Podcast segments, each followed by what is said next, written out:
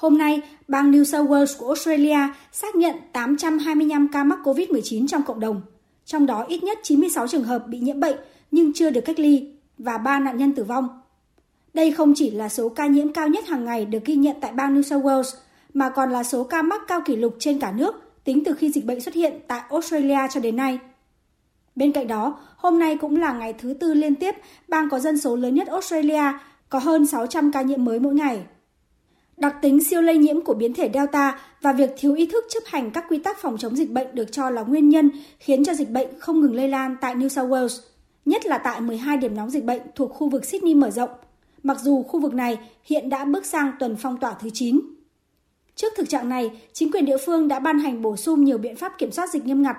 Theo đó, bắt đầu từ thứ hai tới, lệnh giới nghiêm có hiệu lực từ 9 giờ tối đến 5 giờ sáng sẽ được áp dụng đối với 12 điểm nóng.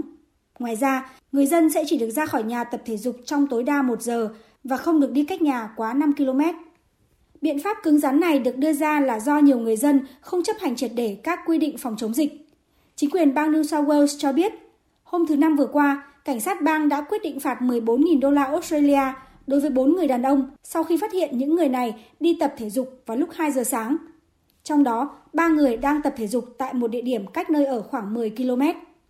Cũng theo thống kê của chính quyền địa phương, chỉ tính riêng trong tháng 7, cảnh sát New South Wales đã ban hành hơn 6.800 phiếu phạt dành cho các trường hợp vi phạm quy định phòng chống dịch, với tổng số tiền phạt lên đến 5 triệu đô la Australia.